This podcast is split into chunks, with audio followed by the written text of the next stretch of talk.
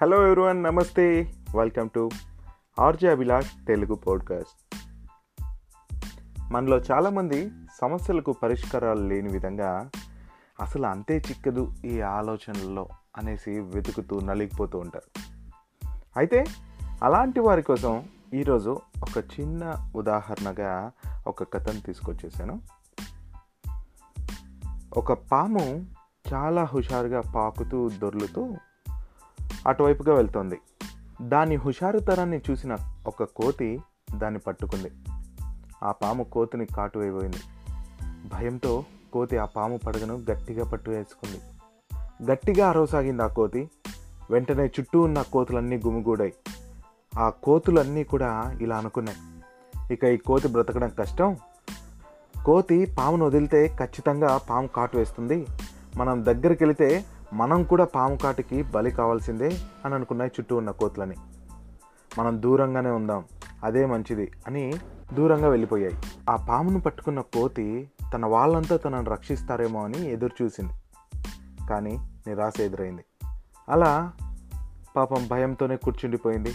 అప్పుడే అటువైపుగా వెళ్తున్న ఒక ముని వెళ్తూ వెళ్తూ ఆ కోతి స్థితిని అర్థం చేసుకుని కోతితో ఇలా చెప్పాడు. నీ చేతిలోని పాము నువ్వు భయంతో గట్టిగా పట్టుకున్నప్పుడే ఊపిరాడక చచ్చిపోయింది.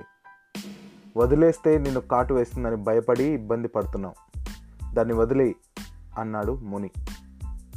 కోతి ఆ పామును వదిలి ఒక్క గెంతుతో చెట్టు ఎక్కేసింది అయితే ఇందులో నీతి ఏంటంటే భయ్య మనకు కష్టం వచ్చినప్పుడు దాని గురించి ఆలోచిస్తూ భయపడుతూ ఉంటే ఆ కష్టం మనల్ని వదిలిపోదు.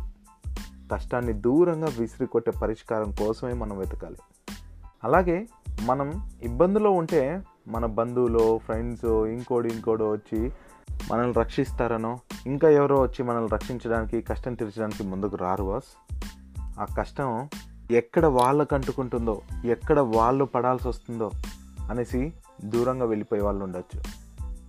సో మనకు కష్టం వచ్చినప్పుడు ఎవరి సాయం కోసం ఎదురు చూడకుండా కష్టాన్ని భూతద్దంలో చూడకుండా కష్టాన్ని మంచి పరిష్కారంతో తరిమికొట్టే విధంగా నువ్వు ఆలోచించాలి.